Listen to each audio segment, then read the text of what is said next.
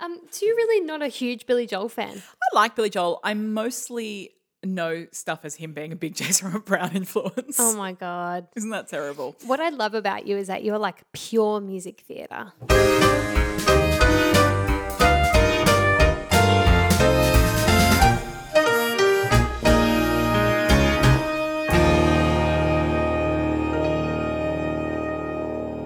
Hi Ruth.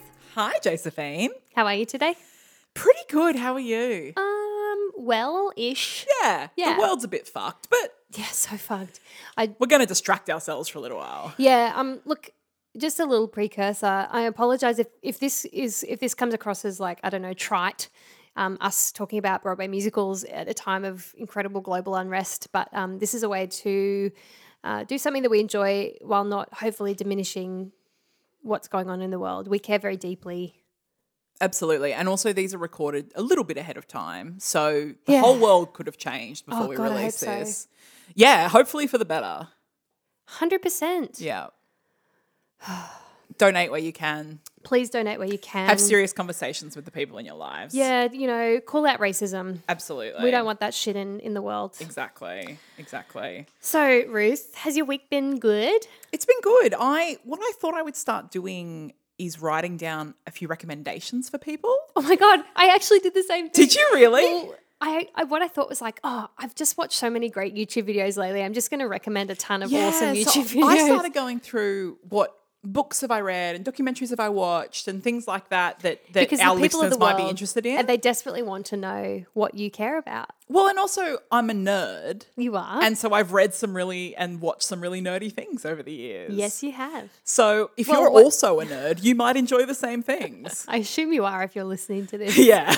I hope so. Can you tell us some of those things? Well, this week I just wrote down a couple of books which I've really enjoyed over the last few years, which are somewhat theatre themed. Love it. Um, so the first one is um, by Michael Riedel, who is still a columnist for the New York Post, I think. He's sort of known as this really kind of gossip columnist in the theatre. And I don't necessarily approve of his tactics in writing his column, but he wrote this book called Razzle Dazzle The Battle for Broadway. And it's actually really great. And Wow. it's, I think it came out maybe about five years ago.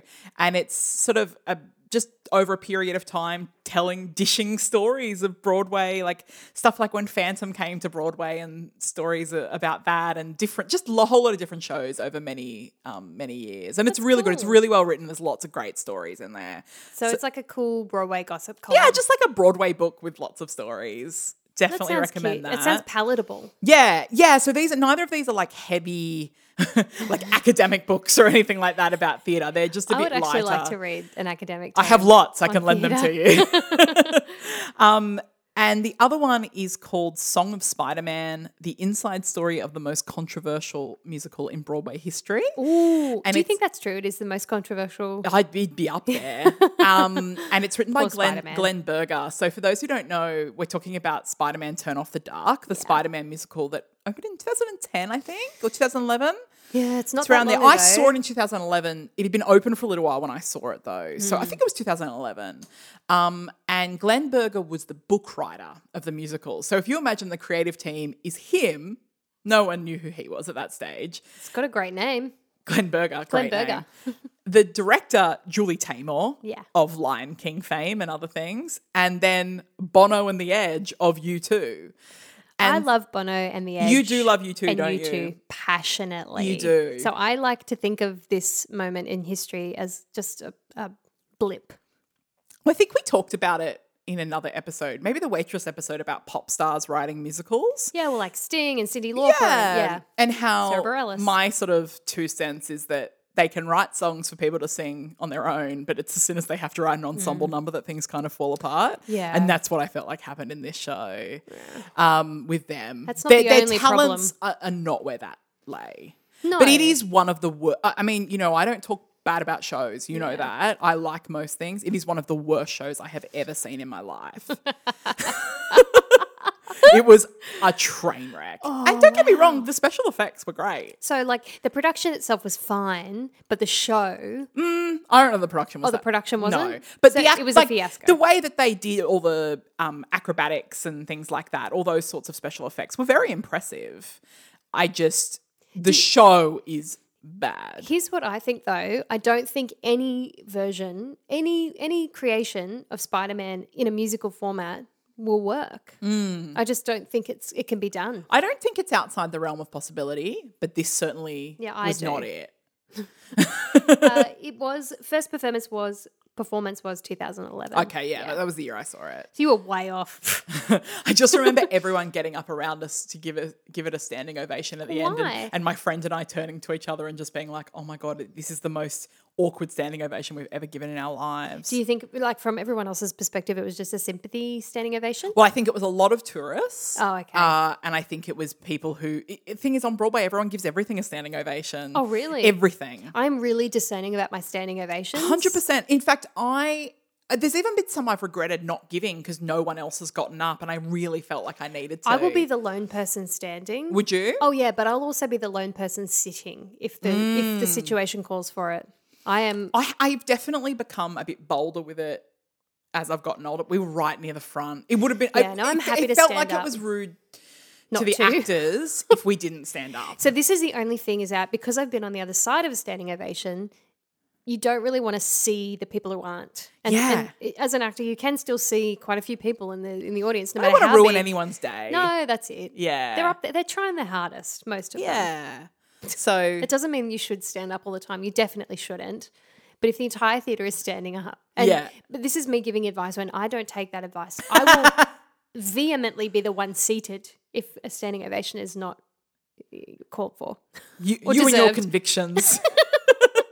but yeah, so this book's great. It details the whole how it went down and how That's he cool. just felt like he was this tiny cog and this enormous thing that was happening around him. You Poor know, Glenn he Berger. tells he tells the story about how uh, when they were first signing, like Bono and the Edge were like signing the contracts for it all to go ahead, and the producer in the next room dropped dead of a heart attack. Holy shit! Like seriously, no, yeah.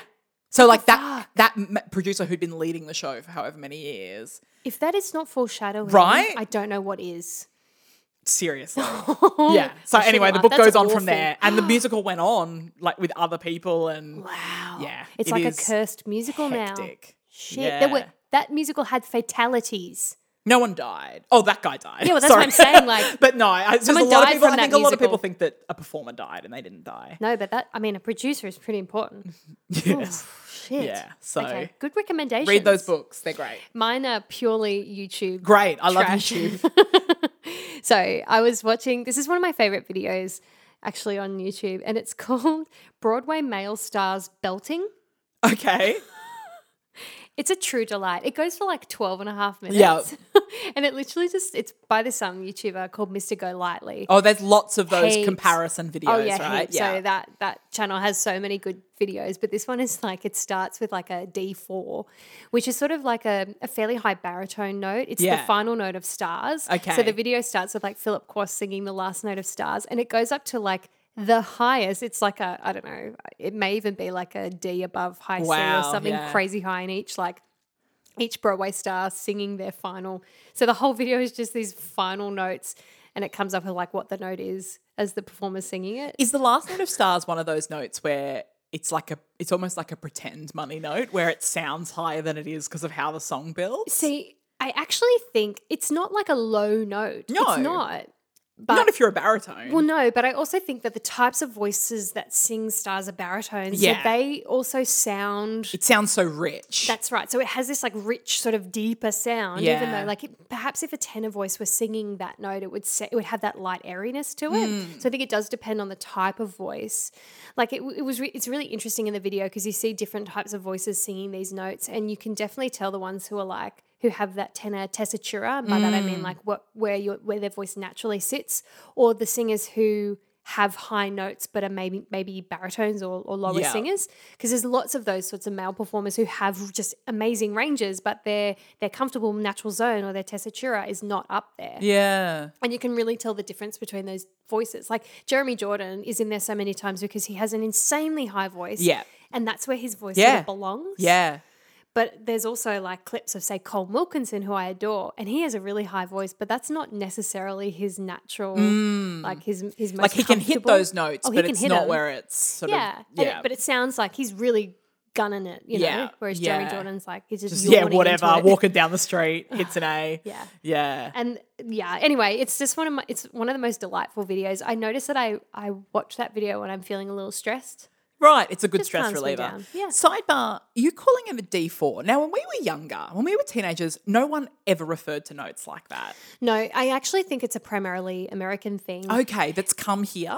Well, it's it's a musical term, like Yeah. because you do number the the, octaves octaves, on the- on the that's piano, right, yeah. and and so we like as humans have a certain sort of a certain range of octaves that are more natural. Mm. Um, and yeah, we like when I was a kid, we used to say like low G. Yeah, or the and that's like the E above middle C and then high like high C. Yeah, which to be fair is not very specific. no, it's not. So it is it is better to number them. Yes. It's just Certainly. Hmm. funny that it's a term that you n- we never heard when we were teenagers and Yeah. now everyone's just like you yeah. know. Well, so like high C is C six, I believe. Yeah. So like it, it is easy to say I have a I have a C six, Mm. then I have a high C. Like what does that mean? And people put it on their resumes and stuff, I guess. yeah. Yeah. Yeah. Oh, Yeah. Anyway, that I just thought that was a random sidebar, but it's something that's bothered me. Well, actually, this is a good sidebar because I was listening to I'm I'm a complete narcissist, and I was listening to one of our episodes, our past episodes, and Okay. I realized that there are lots of things that we talk about as if everyone has that knowledge. Mm. And I just thought I'm going to introduce a new little segment where we talk about like a really a theatre term that we probably think is quite basic knowledge, but maybe needs to be explained. Sure. And I thought our first one should be what the difference is between a preview and like a, a full performance Yeah. of a Broadway show. Sure. So, I mean, you can butt in at any time, but it's my understanding that a preview is it's open. A preview is open to the public performance, but it's sort of an opportunity for the directors and the creative team to make adjustments to a show before critics are invited to come to the show. Is that your? Oh, You're, you're close. Yeah. So when we're talking about Broadway, the previews are when changes can still be made. So Yes. literally, changes can still be made. Critics will normally come towards the end of previews once a show is frozen. Yeah, but Um, like, but that's- critics will be invited, right? When the when the producers, Yeah, are I sort of think like, they yeah, get we're given ready. comps. Yeah. Um, but they don't. I think a lot of people think that critics come to opening night because the reviews come out on Yeah. opening night. But they normally come earlier than that. Th- yes, the critics attend, and often, in fact, on Broadway, I think critics often attend twice um, if it's in certain circumstances to really get a sense of the show. That's cool. Um, and maybe to see how it's changed during previews or something like that. But yes, Once it's open, it can't change. that's then. right. So Yeah, once they- the previews so are over, when I say frozen, that means that nothing can change after that Yes. point. And you are seeing that is the production that will then go on to be licensed and replicated. Mm. And it's not even just like you can't change songs or whatever, but like plots exist for for characters that like the character enters from here, and that's Yes. So it, it's so it's really tight. Then it's tightly Yeah. locked down. Yeah. yeah. But in previews, I mean, if we're talking about a new musical, the, the whole Well, the show can plot could basically get rewritten. change. They are rehearsing during the day and then doing the show at night. There can be new songs going in at the day Mm. and being performed that night on stage. Like it can really change in that period. Yeah. And- Which doesn't mean that when a show opens, it can't still be in rehearsals. Like you'd be constantly rehearsing perhaps new cast and things as it Yeah, that's- changes, but that- nothing's changing. That's right. So the rehearsals would more be, oh, a new understudy is coming, Yeah. so We we have to need to do run it. this They call it number a or- put in when Yeah. the understudy comes and they get them ready to be in the show. Yeah. And yes, there's sort of different types of rehearsals. Yeah, and so the the preview season, it, it's not really like a determined time. It's sort of like however many sort of previews are necessary for the show. Yeah, it depends however on what many- the producers think. That's basically. it. So the producers sort of gauge what how many previews are needed, and then once it's ready, it will open. and sort of naturally a revival might have a shorter preview period Yeah, than because a it's new usually show a because it's frozen- yeah. existing. Yeah, Um, yeah, I mean, obviously the staging isn't frozen, but the the the, the music yeah. is The Um, basically content is yeah yeah. Um, So yeah, when we talk about previews, that's what we're talking about. yeah. Hmm. And I mean, I've I've actually been to quite a few first previews, which I love because there's always a great buzz.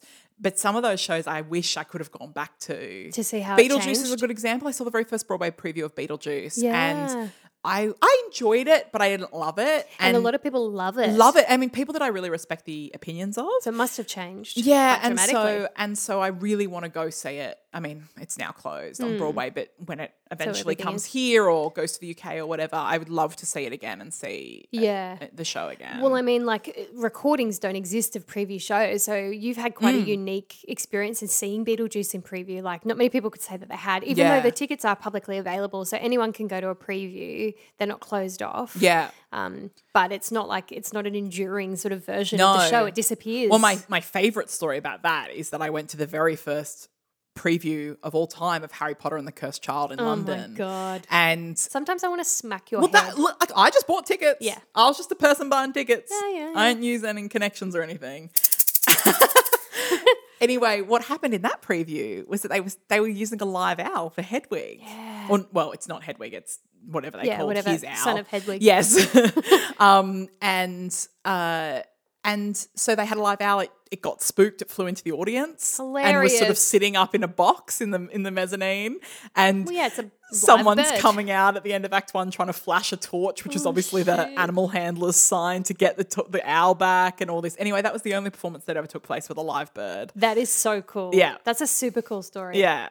I can't wait to read your book like, in 20 years of all of your stories that yeah amazing Hmm. so yeah that's uh that's a little segment I don't have a name for yet Great. things you may not have known I think the name might need some work. fuck you Yeah, that's fair. Just to jazz it up a bit. jazz you up a bit Yeah, fair. oh man okay Should we get into it? yeah I'm first, right? sh- sure I don't, Sure. actually don't Who know. I cares? don't care Uh, this week, yes I am going to be covering my third favorite musical of all time. oh okay all right yes Can you guess? I know it I definitely know what it is it's the last five years It's the last five years. yeah I knew okay So, Jason Robert Brown the last five years yes, composed by Jason Robert Brown. It is our first musical that we've covered that has never been on Broadway. I was actually, it's funny because I thought that this would be on your list and I thought, yeah, how are we going to? Because everything else has really had a Broadway run. Hmm. Yeah. But not this one. I mean, this show is pretty enduring in a lot of other ways. hugely famous, I Yeah. would say. Yeah. And in terms of sort of my connection to it, I I mean, when when I talk about not just me, but like Josephine and my friendship, we were as teenagers, we were obsessed with this show. We've actually said that for many shows, but this one was like, This is yeah, this is I mean, in the sense that we discovered it together. discovered it together and also, I think, just went through the emotions of the whole show together. Yeah, and also you have to understand that that at that time, like that was the Dear Evan Hansen, the Yes. Hamilton. If if you're a musical theatre fan in the mi- early early to mid 2000s, 2000s yeah. then this was the show that you're obsessed with And it wasn't so now I think it's quite it's quite typical for musical theatre fans to be obsessed with it, but it was quite a niche thing Yeah. to love at the time. Like it Exactly. really was. so i've you know we've loved it for that whole time and uh, to the point where when i got married Hmm. two years ago um, to andrew josephine sang the next 10 minutes with a friend of ours josh in our wedding ceremony so obviously it's like a You like very it. important song in uh in in a song and musical in our lives Yeah. and and uh yeah so Was there a time when it was like your number one, do you reckon? yeah that's a good did question it i ever don't think beat out anything has Into the ever Woods? usurped into the woods No. But you would have, I mean, you knew it, it- before. I would say the it Heights. definitely. Yes, I would de- say it would definitely was number two for a long time. yeah, interesting. Yeah. And I'll kind of get into why it maybe slipped down a little bit. Well, I think later. it, it used to be definitely in my top. Yeah, you now prefer songs from New World, don't you? Songs You Knew What is definitely my favorite. Jason Robert Brown. Jason Robert Brown. Even though I've above already, Parade. Yeah, even though I've already spoken about Parade. Parade I spoke about, and I love obviously Parade, but it's, it, to me, I mean, it's a musical. Songs from New World is not really a musical, it's No. a review. So, Yeah, a, cham- a chamber. They calls it like a Mm. chamber opera or something. Yeah, and I think Parade is technically the better one. It's definitely the best, I think Parade Oh, is his strongest his overall strongest, musical. yeah, his strongest work. when from you top to yeah bottom. when you look at the whole thing i think it's his strongest Yeah. even though it's very serious which is probably the reason why it's never worked commercially Yeah. it is the strongest show overall It is. That's that's the reason why I've already talked about Parade, but Songs from New World is my f- my personal Your- favorite. yeah yeah, um so for those who don't know the story of last five years it's a two-hander there's only two actors in it Love that. um and it is essentially the story of a relationship from beginning to end over the course of five years and the sort of twist in how it's performed is that Uh, his story moves forwards as it normally would, and her story moves backwards. So they're actually only physically together in, the In middle of the time. show in time Yeah. at their wedding. Yeah. So that is sort of the twist. It's, uh, It's cool. It's a cool yeah, idea. It's a cool 'Cause idea. that- it wouldn't work if it wasn't for that. no, like n- those sort of non-linear stories didn't really. That wasn't a thing. Like now, it's probably more common to have non-linear storytelling in lots of different modes, but then Hmm. Yeah. it wasn't.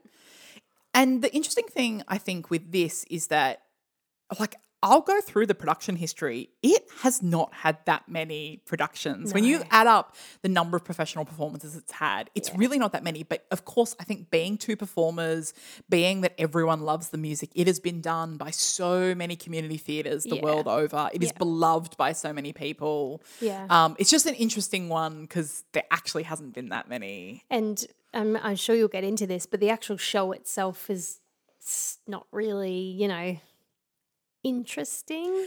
Yeah, I'll I'll talk about that. Mm. Let's talk about it now.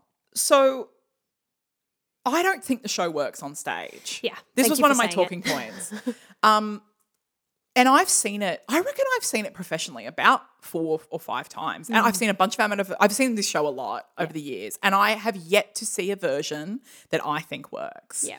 And the reason I would say that In the Heights probably overtook it a little bit in terms of my favorites is this album is so good. The original cast album with Norbert Leo Butts and Sherry Sherry Renee, Renee Scott, is incredible. And and It that is probably the way to consume this show. I, d- I don't think if you listen to the to the original cast recording that you're missing out on anything by No. not seeing it. there are very few pieces of dialogue that take place outside of Yeah. those. Like you're physically not missing any of the Yeah. show, but also you don't need to see it. No, and so I there's a few issues I think that happen when I've seen it. What's happened a couple of times is that one of the performers has not been strong enough. Yeah, it does take a lot. It is a massive sing this show. If you even just took like because I've sung all the songs in the female songs in the show separately. Yeah, I cannot imagine singing them all in the course of one night. right. Like that would be demanding as fuck. yeah. I remember you did summer in Ohio for this concert that we did, and you, I remember you saying to me, "I did not Such a sing. realize yeah, how much of a sing this is." Yeah. and I- yeah. I yeah, I just think, and then and the men's songs as Oh, well. Huge. And so that's happened a few times where I Mm. felt like one of the performers has not been quite as strong as the other. Yeah.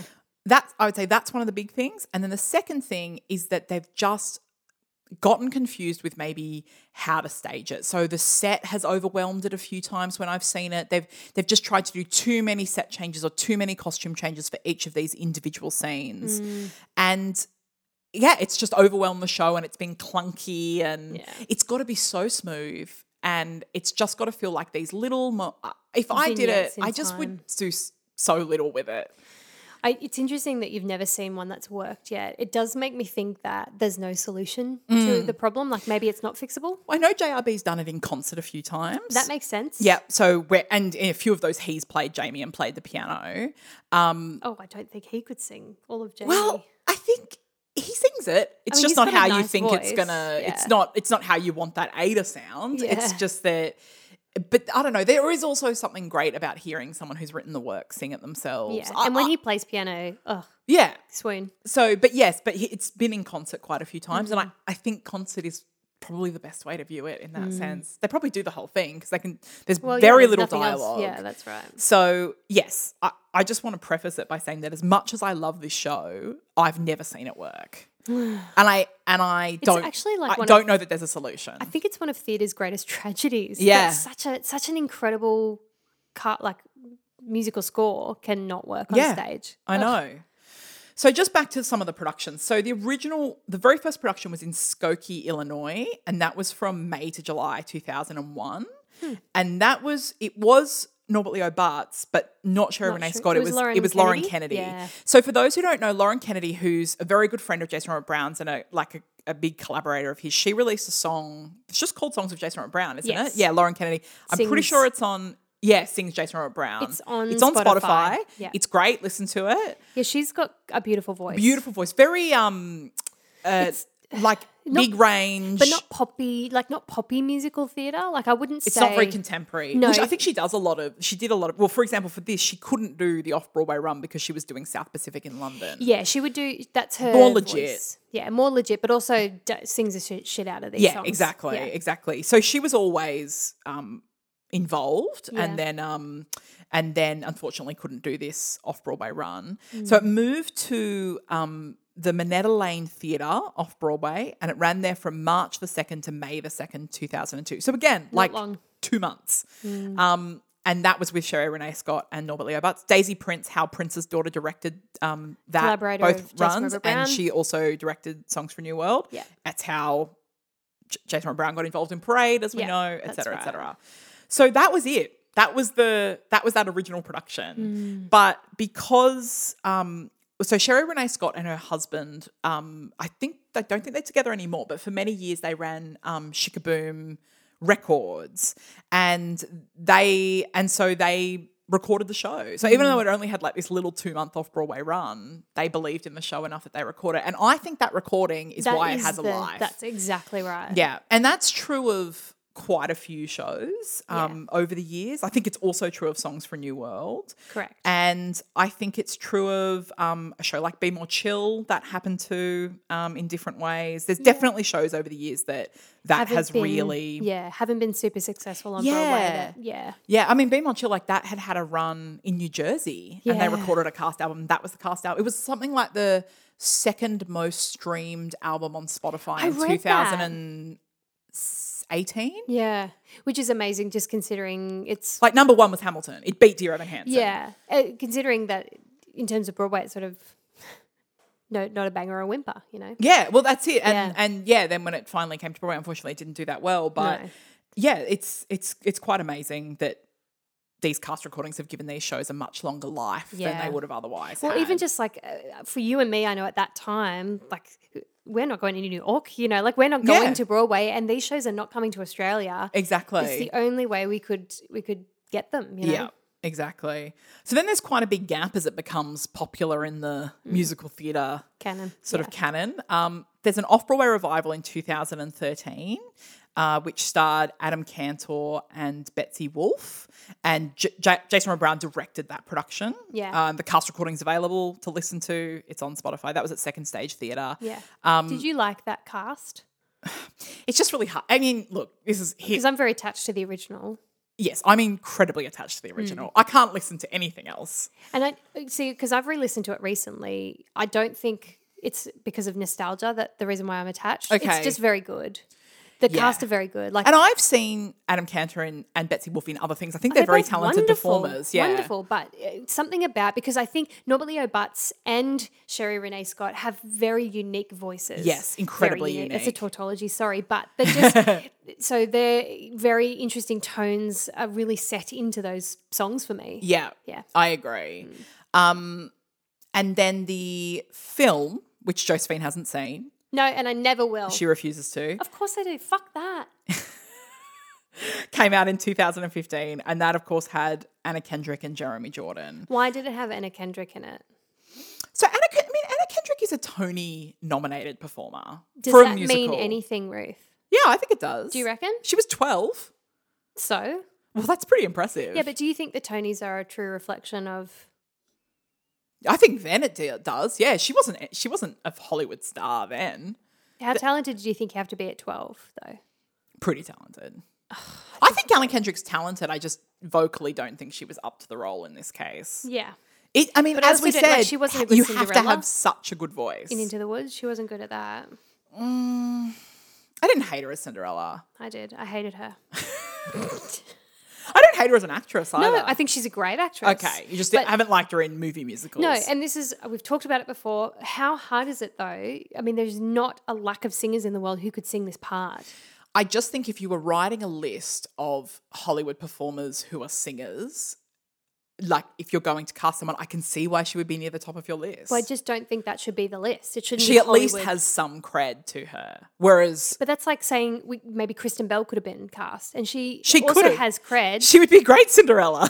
but oh, Cinderella, yeah, not Kathy. Do you know what No, I mean? you're like, right. Just because you've like Catherine Zeta Jones couldn't have sung it. And these Yeah. people all have cred. Yeah, you need someone who has a ridiculous voice. Ridiculous. like which Jeremy Jordan, I think he was well cast. he was well cast. And actually I quite like him in the film. I think that the film has some issues. I just again I don't think it works as a film. I don't know why that I don't think it works as a happened. story. Yeah, I mean, but the fact of the matter is, of course, in the film, they're both in every scene, so Oh. you sort of get don't get to see them come together in a like it doesn't really make sense in the So- same way that the staging does. So in the film, it doesn't adhere to the non-linear storyline. no, it does. We're just switching between Oh. scene to scene, but of course, the other person is basically always in oh, is the, there, is like, there, but in reacting. their time. Oh, I see. Yeah. Oh, yeah. So you don't get any of the magic. No, because and the whole point is that you see their the only emotional development you see from either of them is that Kathy from the beginning is devastated by the Yeah. breakup, and she's always devastated and gradually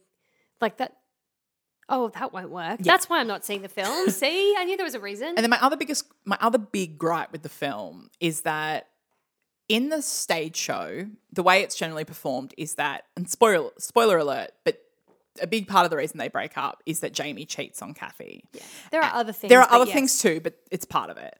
And in the stage show, it is heavily alluded to that he's cheated on her with his book agent, Elise, Hmm. and um, through a couple of pieces of dialogue and s- a line in um, a couple of the songs. And that nobody needs to know is being sung to Elise, the book agent, that he's slept with her and it's the next day and he's singing to her. Hmm. And in the movie, it's like in Nobody Needs to Know, he's like slept with like a cavalcade of women. So it's like s- we see him sleep with several different women in the course of this song, That's not even the point of the song. right? That's losing the whole because that song is actually quite. Oof. I mean, it's a heavy, heavy song, but it's also sort of like emotionally confusing because he feels something for this other woman. Yeah. That's the whole point. Yeah. And he's singing to one person. one person And it does in end bed. with him singing to Elise. Like that's in the movie, it ends with it, but it starts with him sleeping with like the Who receptionist. directed this pile of shit? Uh, he, I think his name's like Richard Gravenese or something like that. Well, Richard, fucking hell. like, Yeah. So that is my other big um, criticism of the film um, because I just think it sort of. I'll talk about it in a bit, but when people always go, whose fault is it? Or, you know, this sort of thing, it, the film is like Jamie is a jerk and he, and he, like, the film paints it in that way. It's way See- too far in that direction. yeah. So, what I do love about listening to the cast recording is that you see incredible character flaws from both of them, and you see how both have contributed to the degradation of the relationship. Yeah, correct. And that I think is it's just such a realistic painting of a relationship. Yeah, and I have to say, like, one of the things that I had to talk about is that when we were teenagers, and I, I bet this is the same for teenagers who are becoming obsessed with the show now, it was always like, it's Jamie's fault, Yeah. it's Kathy's fault. And there was this whole thing. Now we're in our 30s, I'm like, yeah. oh, it's a toxic relationship that should never have worked. Oh, yeah, and- those people are not suited. Um, Yeah, and now you look at it and you go, it's no one's fault. Yeah. Well, I just see now. Oh, they they didn't know how to communicate. They Yep. didn't know how to support each other. 100%. They didn't know how to have a relationship with two creative people. And They rushed into moving in. Oh, get- They're yeah. in their 20s. yeah, it's so funny because I I remember I remember having these conversations, earnest conversations Yeah. with you when you were t- when we were teenagers. Yeah. Like, can you believe Jamie did this? I Or, know. Kathy's such a shrew. How could anyone think it could ever be Kathy's fault? Because all we saw on paper was Jamie cheats Jamie on Oh, Kathy. cheats. But when you look back, there's a lot of shit that Kathy does to Jamie. And also, it's like, yeah, it's like you can't look at it and it, unless your production, that should be the aim of your production, is for it to feel like there is This relationship completely issues degraded. on both sides. yeah. And Surely that's just a realistic look at relationships anyway. Like, how could you possibly paint a relationship any other way? Yeah, exactly. Um, so then after there was also London um, in 2016, it played at the St. James Theatre, Oh, that's a nice theatre. which is a, um, it's, so Andrew Lloyd Webber owns it and it's like, only, I think it's only a few hundred seats. Mm. yeah. Well, you couldn't have the last five years in a big theatre. No. And so it was um it's kind of like they call it off West End because it, even though the West End doesn't have a really solid definition in the same way Not that like Broadway, Broadway, does. So, yeah. like Broadway, it's to do with the size of the theatre. I think we've talked about that before. Yes. It's fi- 500 or more seats. In the West End, it's more about the theatre district. Yeah, it's and proximity, It's, yeah. it's if those theatres are a member of the Society of London Theatres. Like, it's just it's kind so of a funny. funny designation. Um, so, there was a production in 2016 um, which I saw with Samantha Barks, who people will know as Eponine in the Les Mis film. You don't like her? I don't like her. I don't like that film. Fuck it all. She's also playing uh, Elsa In Frozen? Frozen on the West End. Oh, okay. Yeah, She was terrible. I don't think she's that bad. She wasn't terrible in this. She's She's got a terrible in great that film. voice. She has a great voice. Well, then why did On My Own sound so bad? Oh, uh, probably because of um, silly auto tune and pitch things. like she sounds good when she sings it in the um, 25th anniversary concert. I disagree. Okay, what don't you like about it? I think it's probably just that she does it the way that everyone does it. Yeah, like she certainly doesn't bring much new to it. No, I would and I- agree with that. I think her voice is too contemporary for the role of Eponine. Mm, interesting. I think you should have a more legit singer in the role of Eponine. the woman in Australia. Mm. Do you remember her name? Uh, Greenwood. Carrie Ann, Carrie Ann Gr- Greenland. Greenland. That's Greenland, it. yeah. Is my favorite Eponine I've ever seen. She was fantastic. I loved her. yeah, she was I really loved good. her voice. Yeah, I agree with And that. I've seen that show professionally like 15 times. Oh yeah. Although I do love Leah Salonga as Eponine. Yeah, yeah. I mean that's that's like OG. That's OG. yeah. Yeah. Yeah, for sure. That's for So sure. sorry, Samantha. Samantha Marks and Jonathan Bailey uh, was know um, that Jamie. name. Probably because you did Company the other week, and he was ja- Yeah. Jamie, also Jamie, Yeah, he was in, Jamie in Company. the gender swapped version of, of Amy, Amy. Yeah, in yeah, yeah. Company. Now he won an Olivier for that. He was Um, excellent. Yeah, Well, you got to see him getting married. and yes, exactly. and so that's what I is kind of insane to me because I also saw him in Company, which he was excellent in because he was not excellent in this. Oh. Mm. And I- I think honestly he was sick because he vocally was cracking all over the place. It was it was I think I saw a preview in our Jeez. talk about previews and Yeah, openings and yeah. things. So it would have been a bit um, mental for them, but he vocally was not up to it when I saw it. Mm. That's such a unfortunately, it shame. was a real shame. How nice though that you have the perspective of seeing him and other things and knowing that he just probably wasn't at his best. Which is definitely something that happens. well, they're just people. yeah. and, and someone can be talented and not suit a role. totally. Oh, Please remember 100%. that when you audition for things, He people. may just not suit it. Yeah. That may Yeah. be not what the director sees. They Yeah. could be wrong, but it's their show. that's it. yeah. So, um, yeah. So I saw that production again. I think I think JRB directed that one as well. Can I just say that I love JRB so much? So much. I love him. We've loved him for a long time. Forever. It's enduring. Just like as soon as he became part of my consciousness, I loved him. Yep, same. I remember listening to songs for a New World on my Discman at a I do party too. at a party in Year Twelve. Yeah. when everyone Oh. else was outside drinking, and I was we like, did have the same childhood, didn't we? yeah, sitting inside listening to songs for a New World, listening to King of the World over and over again obsessively. God, will you one day let me sing that song instead of a man? No. Um, so related to that, Josephine God and I damn. were obsessed, as I said, with, as teenagers with this show. And a fun story is that uh, this was back before Spotify was a thing. This is back before iTunes was a thing. This is back in the LimeWire days, so right? LimeWire. So this is when we all illegally downloaded songs. Look, we're not proud of it, but it I'm proud happened. of it, but also it this wasn't, is the there only way was we not, could access. unless you were able to access the CD, which we would have had to go to Sydney to buy. Or for some of them, like order it from America. Yeah, definitely. Which would be like hundreds of dollars Yeah. back in the day. And so LimeWire became a thing. It was a you know a music sharing platform where you could, but you would download the songs individually. And I remember getting this show over the course of like a month. It was also really hard to find the list of songs. Like you'd have to really search. It's Yeah. not like Wikipedia was like, here's the That's list. right. Didn't exist. We So didn't you'd know have what the to- album was. It was also, it was often only if there was like a track listing Numbers. number in the Yes. file name. and then my favorite story from that is that um, somewhere in Oh. Ohio, Yeah. for whatever reason, the person who had uploaded it to LimeWire, the last ten seconds of, or so of the missing. song were missing from the track. So for years we didn't know how the track ended. Ruth and I both, like, because we had the same version because Ruth had downloaded it. I'm just throwing you Yeah. to, the, to the dogs there. We actually just didn't know how it ended. And it ended at the most weird spot. It was like, Yeah. Mrs. Jamie Wheeler. yeah, And that's it. yeah, that's it. And so for years, that's how we thought the song ended. Do you remember the first time we heard the ending? Yeah, and we were like, what's going on? It's like, oh, oh, that's not. That's not oh, I right. That's don't- not how it sounds. Nope, I don't like that. Yeah. So that's that's my back in the day, that's how we had to get musical Do you, theatre you remember recordings. when Borders came to Australia and suddenly we had access to these cast recordings? Like, Yeah. that was a game changer. And you worked there so we could order them in. Correct. Yeah. And we did order We them did. in. Speaking of borders, I've got my list of lyric changes that have been made over the years. Oh, in the show. So as the years have progressed, I mean, Yes, it's 'cause Borders is 19 years. mentioned. Yeah, it's 19 years since it opened. So for the for the young listeners, Borders was a big book a book music store that also had a Yeah. coffee shop in it. we It was don't really quite- have anything like it in Australia now. No, I would say if you've ever been to Kinnicunya in Sydney, Yep. it's probably the closest that I could. Yeah, that's the closest thing to Borders. Yeah.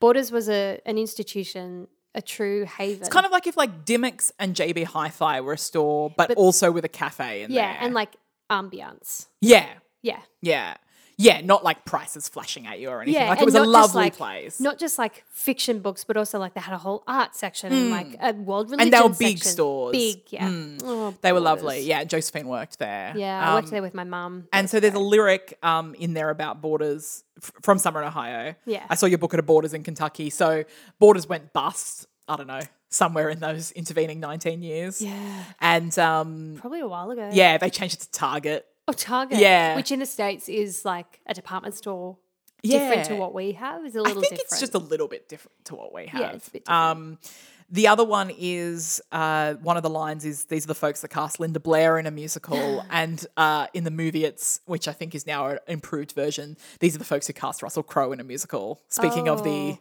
latest topical. film, yeah, Did they change folks as well? Because it used to be these are the people who cast Linda Blair in a musical. oh yeah, no Oh, okay. people, I don't know, I thought maybe folks was a more I don't know. palatable word now.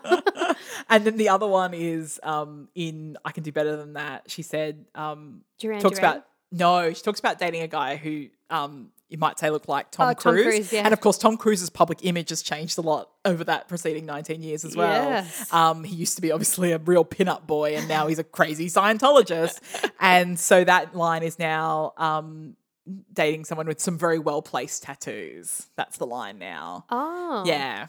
Instead of you might say look like Tom Cruise. That doesn't work the same. Oh, it's fine.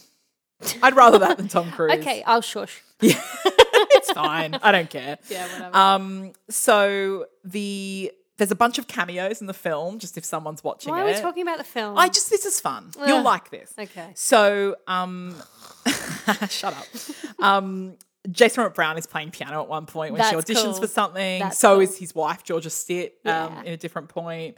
Uh, Well, that's interesting considering what the show is originally Yeah, I'll- about. I'll get to that in a Yeah, second. sorry, sorry. Um, Sherry Renee Scott is also like on an audition panel. Um, For those who might know Little Mermaid, Cherry Renee Scott was Ursula. Ursula, yes, if you've ever listened to the original Broadway cast of Yeah, Little and maybe our Mermaid. younger listeners have listened to that. So she is Ursula. yes, Yeah. correct. Doesn't do much anymore. No, which is sad because She's, She's incredible. really amazing. She's so amazing. she's also really funny. Have you? yeah. Yeah. Anyway. She wrote a show called Everyday Rapture. Yeah. That is really worth certainly listen to the cast recording if nothing else. yeah, she's great. yeah. Um, and it went to Broadway. Like Yeah. it's amazing. Is Norbert Leo Butts in it? In the film? no, unfortunately, I don't know why. Oh, but he 'cause wasn't. He's a great screen actor. Yeah. Um, Jeremy Jordan's wife, Ashley Spencer, is the receptionist at the um, like at the book agency, and th- so she's she's the first one he sleeps with. Oh.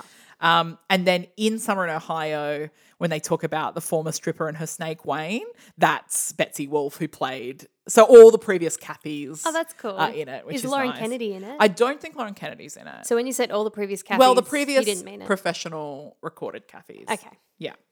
Um, so as Josephine alluded to, what is now I always kind of just this is a bit of a myth busting thing, but I always just assumed it was like widely known that this was definitely based on his marriage, his first marriage. Wasn't it? he Like- has never admitted that. Oh. And he's apparently he's quite elusive about it in Well, interviews. But there's a lot of evidence you can piece together. Yeah. So basically, he was his first marriage was to a woman called Theresa O'Neill. We're talking about Jason Earl Brown, the composer. And their, when they got divorced, their divorce settlement had really specific terms in it, saying that their marriage could not be used as material for the show, and um, and basically because of that, and then when the show was going ahead, He his- obviously couldn't say. his ex-wife was like, "No, Yeah.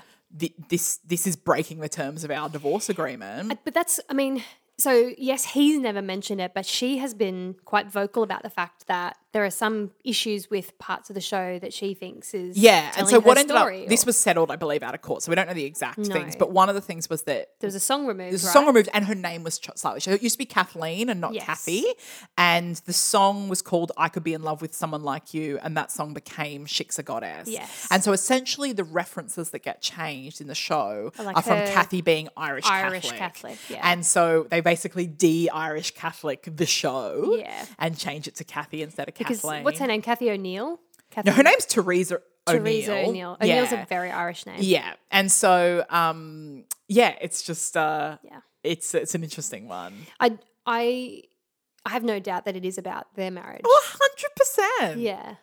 And it's always actually fascinated me that he wrote cuz like like we said we always thought Jamie was sort of the villain of the piece.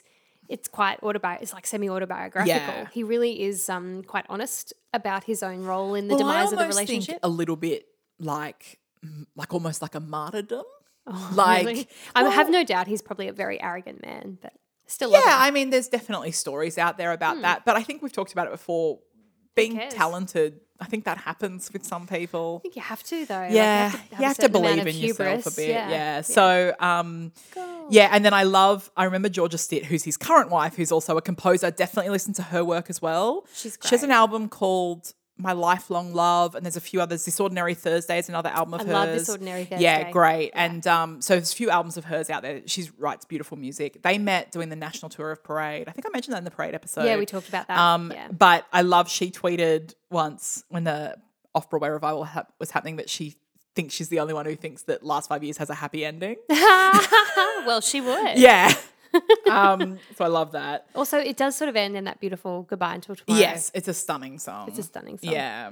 Um, so gateway songs. My suggestion is just kind of two songs from each of them. Yes. Um, my suggestions would be "Summer in Ohio," "Moving Too Fast," "Climbing Uphill," and "Nobody Needs to Know." wow, that is not what I would have suggested. Really, what would you have said? I would say the Schmuel song. Yeah. I would say. I would say Shik's a Goddess. I love Shik's a Goddess. Okay. Those two for Jamie. And for Kathy, I would say See I'm Smiling and I Can Do Better Than That. Oh, that's that's the whole Literally. show basically, except for Why next don't you ten just minutes listen to and the opening and closing. Maybe just listen to the whole thing. Uh. You won't regret it. Oh dear. Neither of us picked part of that. Or oh, I love all the songs. Honestly, I love all the songs. All the songs. I don't skip any of them. See, I'm smiling is one of my favorite songs in the entire world. Yeah. I just don't know if Still it's, Hurting's beautiful too. Yeah, I just don't. I just don't know if it's something I would pick for someone listening to it for the first time. I understand. Summer in Ohio is very accessible. It's, Very. Ex- I think "Summer in Ohio" and "Climbing Uphill" are just they're funny, I don't like climbing uphill. don't you? I think it's a very funny song. I think I'm sick of it. Like, I've Okay. just, it's just too much. Yeah. yeah. and and moving too fast and nobody needs to know gives you a good sort of example of the fast ama- like upbeat sort of songs in it and as well as the like really The total crushing, pathos and crushing crushing. devastation of nobody There needs was to a know time, there was a period of time where Ruth and I couldn't listen to Nobody Needs to Know. Yeah. Like, we would just have to skip it because it's too upsetting. too much Too much. too much anyway that's last five years Oh, that was in, that was very enjoyable. thank you Okay. I don't think you're going to enjoy mine as much. why Well, I don't even know if you like this. okay You will never guess what I'm about to talk about. I'm going to tell you about You're a Good Man, Charlie Brown. ah that's I, right. i've never seen this show professionally Yes. i've only seen it once and it was when you were in it I was in it. You saw me in it. yep that's it And some other friends. and it was years ago So, okay, you're a good man, Charlie Brown. It like so many others that I love. I did a production of it, Yeah. and so being that immersed in a show does change the way you look at it and you think about it. Did you know it before you were in it? I did know it, and I knew it pretty well before I was in it. Yeah. but I certainly wouldn't have said. It was one of my favorites. But interestingly, the production itself that I was in wasn't necessarily a very positive experience. Yeah. It's not like I had this transformative No. experience with the show. So the fact that I still love it after that is That's probably- good, yeah. that's a good sign. So yeah, I'm actually interestingly not a fan of the comic strip that this is based on, which is Peanuts. Yeah. Um, eh, not because I don't like it, but probably because it's Mm. just a bit too old for me. Like comic strips weren't really a thing, and Peanuts is a very old comic strip. So Yeah. yeah, it just wasn't really a thing, and I'm not really into comics, so. Okay, so the plot of You're a Good Man, Charlie Brown, there actually is really no plot. It's basically just a musical representation of a bunch of different comic strips, I would say. Right. So, like, it's just like a series of the strips Yeah, I couldn't tell you the plot well, now. lucky thinking there in isn't my one. head. Yeah. Well, e- each like each scene or song sort of represents some sort of like hijinks that you would see on a strip. Mm-hmm. Yeah. So there are like there are certain tropes that you expect from Peanuts, for example, like um, Lucy being mean to Charlie Brown, or like Snoopy being the Red Baron, or Schroeder playing the piano. Like Right. there are certain tropes that are expected, and so the musical is literally just those in vignettes accompanied by songs. That's it. So if you like peanuts, then and you like those characters, it, this will be a no-brainer for you. yeah. I think what the beauty of the show is though is like adults playing children. So like in Spelling Bee, adults playing children I think can really work and it Yeah. really works in I this love it. show. Yes. And not even like it's not even just adults playing kids but cartoon kids. So Mm. there's sort of like another layer to it. Um, and it traditionally has a really simple set and sort of just like the expected costumes from the comic strip. So there's just like one costume per character. Yeah. And they don't change costume, and the set is very simple because it's not like not a through story.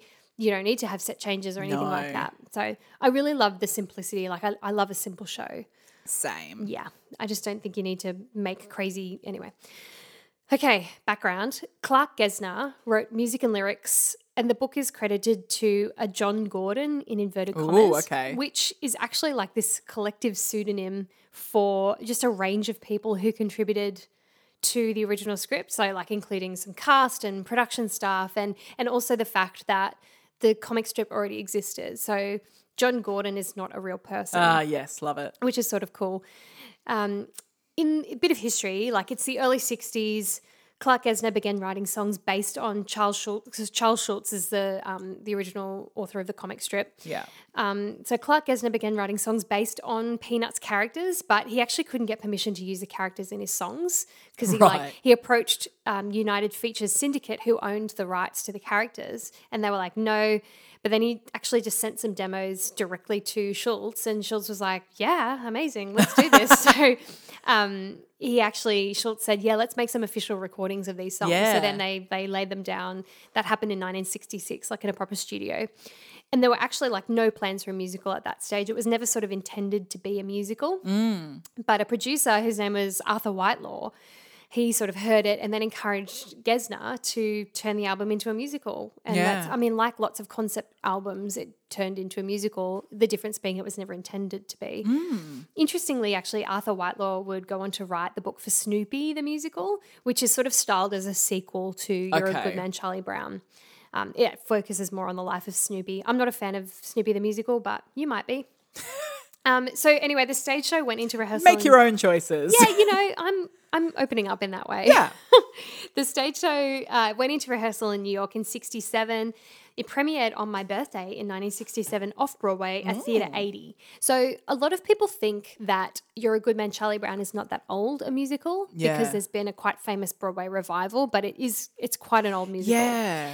And so 67 is that's pretty old. Um, so it opened off Broadway at Theatre 80, then opened on Broadway at the John Golden Theatre in 1971. So it was off Broadway for what's that, four years. Wow. It's a pretty long run. Yeah.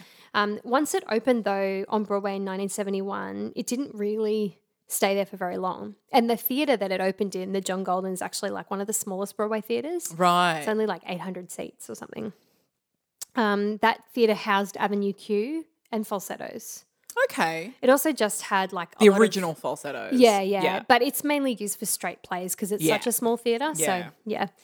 Um, that Broadway run closed after 32 performances and 15 previews. So, not Oh, a super like a, long. Like a flop. Oh, pretty much. Yeah. Except that it had been off Broadway for four years. Like, Yeah. so yeah, the show really because it was so so successful off Broadway, it did warrant like a West End version. Mm. So it, it had to go on the West End. It had a 1973 TV special like Mm. of the musical. Um, that unfortunately was never released on VHS or DVD. oh. So you can't see can't it. get it. It's a Yeah. bummer. Yeah, boo. So, okay, now we move on to that Broadway revival. So it's 1999, the Broadway revival happens. It actually began as a tour in 98 and it moved into the Ambassador Theatre. It only played 14 previews and 149 performances. Hmm. Not a huge run. No. No. Um, the revival featured some new dialogue by Michael Mayer, who you may know for directing Spring Awakening and a couple of other things. And rent. yeah, we mm. Yeah. I think that's right. Rent. Yeah. Which version of Rent? Like the original? Yeah. No, Oh, I It's don't either think him so. or Michael Greif. I get them confused sometimes. I don't think he. No, I don't think it was Michael Mayer. Okay. I could anyway, be wrong. definitely Spring Awakening. Um, new songs and orchestrations by Andrew Lipper. The character of Sally Brown was also added to the revival. So in the original production, Sally Brown wasn't a thing. It was the character of Patty. Yeah. Um, and so then in the revival, it was it turned into Sally Brown, who's Charlie Brown's younger I was thinking sister. of Michael Greif. I apologize. Okay, thank you. Um, the revival had an incredibly dynamic cast. Like Yeah. hugely dynamic. So we're talking about like it starred Anthony Rapp as Charlie Brown. Speaking of rent. Speaking of Rent, he was actually good in this though. Yeah. Oh, shut up. Um, Kristen Chenoweth was Sally when she was pretty young. Roger Bart was Snoopy. B.D. Wong was Linus. He you might know him um, as the main scientist in Jurassic Park films. yes. Um, Stanley Wayne Mathis was Schroeder, and Ilana Levine was Lucy, who we've talked about from her podcast Little Known Facts. Mm. Yeah. and Little Known Facts is actually a title of one of Yeah. Lucy's songs in Charlie Brown. Yeah. yeah. So She sings it as the theme song it's for so the cute. podcast. Yeah, so we spoke about her. Check out her podcast, Little Known Facts. Um, the original production was very well received. Like it was incredibly popular from the start. Even though it, it technically flopped on Broadway, it was hugely successful. It was praised for its simplistic set, the talent of the original cast. The New York Times called it a miracle. Almost everything works because almost everything is effortless. Wow. That's the original.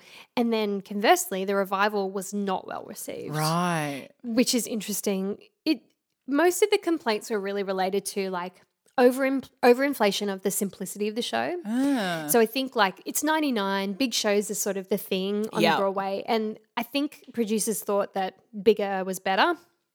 Which just didn't work. Like, generally, it's pretty accepted that the revival was trying to be a blockbuster when it was just always supposed to be quite a small show. Mm. It was just, the show's not meant to be a blockbuster.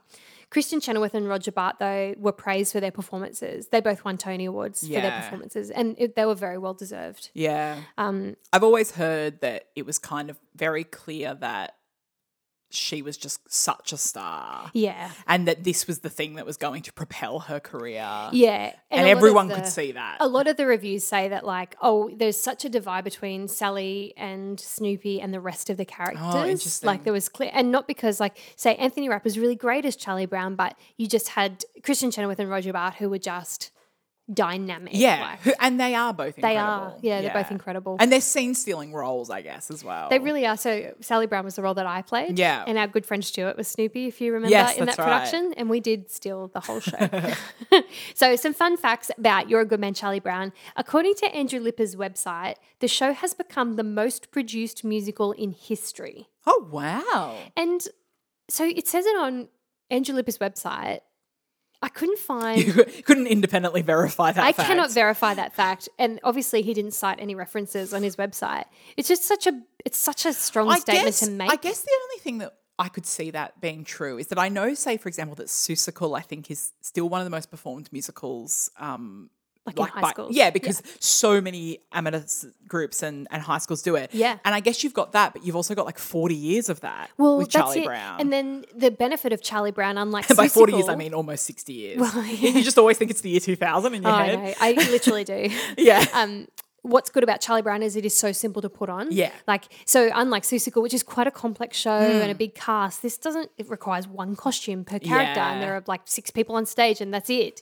So I can understand why, if that is true, it is true. Hmm. Um, but yeah, I can't verify that fact. So it's a fun, maybe a fact.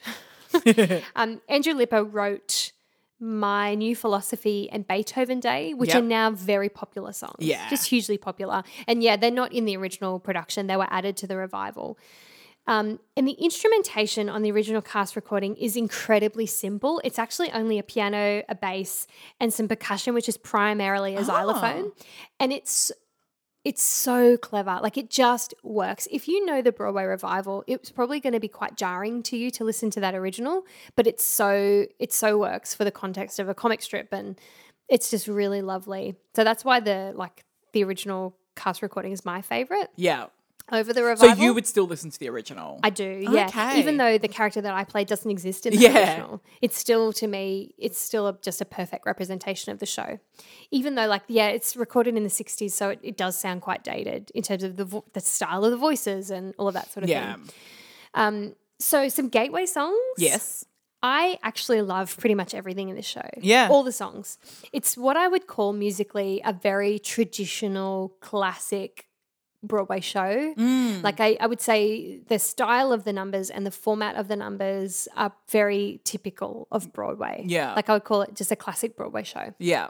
Um, it's very boppy, it's like quite joyful. It's got, you know, those it's got like a soprano and an alto and like it's it's very formulaic in that way. Yeah. Um, if you don't know it, I think you should listen to the new revival, like recording. Yeah. I don't think you should start with the original cast recording. Do it once you love it. I think so. Yeah. Go back there once you're in love with it. Are they both on Spotify? Do you They know? are both Yeah, on okay. Spotify. Yeah. Um, the revival is just very well cast. Mm. Like Anthony Rapp is actually wonderful as Charlie Brown. Yeah. Like well, he's when, a great actor. he is a great actor and his voice is lovely. Like when he sings the kite. Yeah, that's It's a lovely really song. Yeah. beautiful. So yeah, listen to the revival, even though I think the original's better.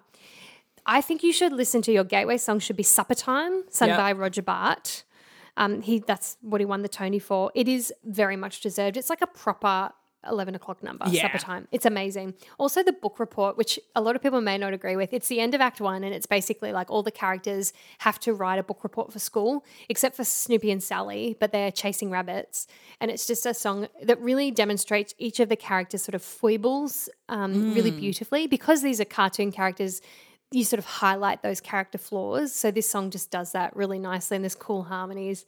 Um, but special mention goes to the kite, which I just mentioned, and the song Schroeder, which is one of my favorites because it's so it's Schroeder playing Moonlight Sonata on the piano, That's right. and Lucy because Lucy's in love with Schroeder, she's just singing over the top of Moonlight Sonata, and it's so like, and because Ilana. Um, Alana Levine Yeah. has such a like a grating Yes. Like on purpose. right? nasally, yeah, because Yeah. Lucy's quite an annoying character. It's hilarious to have like over the top of beautiful Moonlight Sonata, this really annoying grating. Sound. Yeah.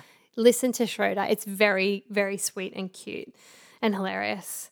And that's your good man, Charlie Brown. Is happiness the finale? it's the finale. That's a yes. beautiful song. It is beautiful. It's actually a song that I frequently sing at home. yeah. Venus is yeah, Yeah, it's, it's lovely. lovely. Yeah, And um definitely YouTube um Kristen Chenoweth performing My New Philosophy at, the the, Tony Tonys. Awards. That's like a classic Tony Awards performance. Oh yeah, so she she performs that with um, Stanley Mathis, um, who plays Schroeder, and it's like she's so young in it, and she's so dynamic, and she's these It's, amazing. inc- it's incredible. well, she like she is a cartoon character, Yeah. and you can see this cartoon character come alive on stage. My suggestion for your YouTube rabbit hole today is for you to watch that and then watch her doing glitter and be gay Hmm. I was from just about to say Candide. that because you know you know It's that that's such like a great contrast. when I because I watch both of those so often, it's like after I watch my new philosophy, it it suggests starts it. up. Yeah. Glitter and Big A. if you watch Glitter and Big A, oh my god, like it would that just shows her incredible depth as Oh, a performer. It's insane. And her voice is she can just do so much. out of this world. Yeah. It's out of I this mean, world. like, let's leave Wicked and all these other things she's done to one leave Wicked, side. yes. But those two, like, that just shows you how Yeah. amazing she is. Because I think because she's done sort of like she's done a few movies and she's she was on Glee, she Yeah. can sort of be cast aside as sort of like a non-serious contender. Hmm. But even like listen to her sing "The Girl in 14G," like yeah, she's she's got mad range it's insane. and her style like she can yeah she, she's When we amazing. Hmm. talk, like, when you talk about someone with so much technique, but then also can still have such a character quality to her voice, it's how? almost like you never see it. yeah Yeah, she's amazing. Definitely watch those two YouTube videos. i agree Yeah. yeah i agree Yeah. um yeah that's it that's it for me Lovely. yeah Excellent. i um i went i did go down a big youtube rabbit hole this Did week you? well there's just so much good stuff on there Yeah. and I ended up watching. There's a bootleg of You're a Good Man, Charlie Brown, the revival on Okay. YouTube. It's worth watching, actually. 'cause I it's a always really like cute- it when people post bootlegs on YouTube and it's like, not you're a good man, Charlie Brown. Like, they'll say things like that. I don't know how they get away with saying You're a Good Man, Charlie Brown. Act Yeah. one. like Well, someone has to get them to take it down. I guess Yeah. people aren't bothering. well, yeah, who cares? Yeah. I mean, we should we should pay for things if we can. Yeah, I, I mean, I'm not super in favor of bootlegs. There's a No. whole internet fight about it, but personally, I'm not. No. But then, like in your, you- you're really glad that exists because you I'm can glad watch that part of exists. it. Well, it's like, hard. It's tricky. I- it's a real. Couldn't be in New York in 1999 for those two months, you know? yeah, like, exactly. I'm glad it exists. Yeah. But yeah, I mean, I wish, I'm really glad that now National Theatre is making it a point of, of professionally recording every single one of their productions. Yeah, and I actually think that all this stuff with COVID will Yeah. hopefully lead to now that everyone's going, oh my god, I wish we'd had this film Yes. stuff to stream. uh, Hopefully, they can start to make some agreements where things can be filmed and Yeah. released. And I mean, I think once Hamilton comes out too, we'll see truly how popular Yeah. filmed Broadway musicals could p- could possibly be. Yeah, Um, so it'll be interesting just to see what happens with that in I the agree. future. Yeah. I agree. Yeah, Great. stay tuned. Excellent. Thanks, Josephine. Thanks, Riff. Talk next week. Okay. Bye. Bye.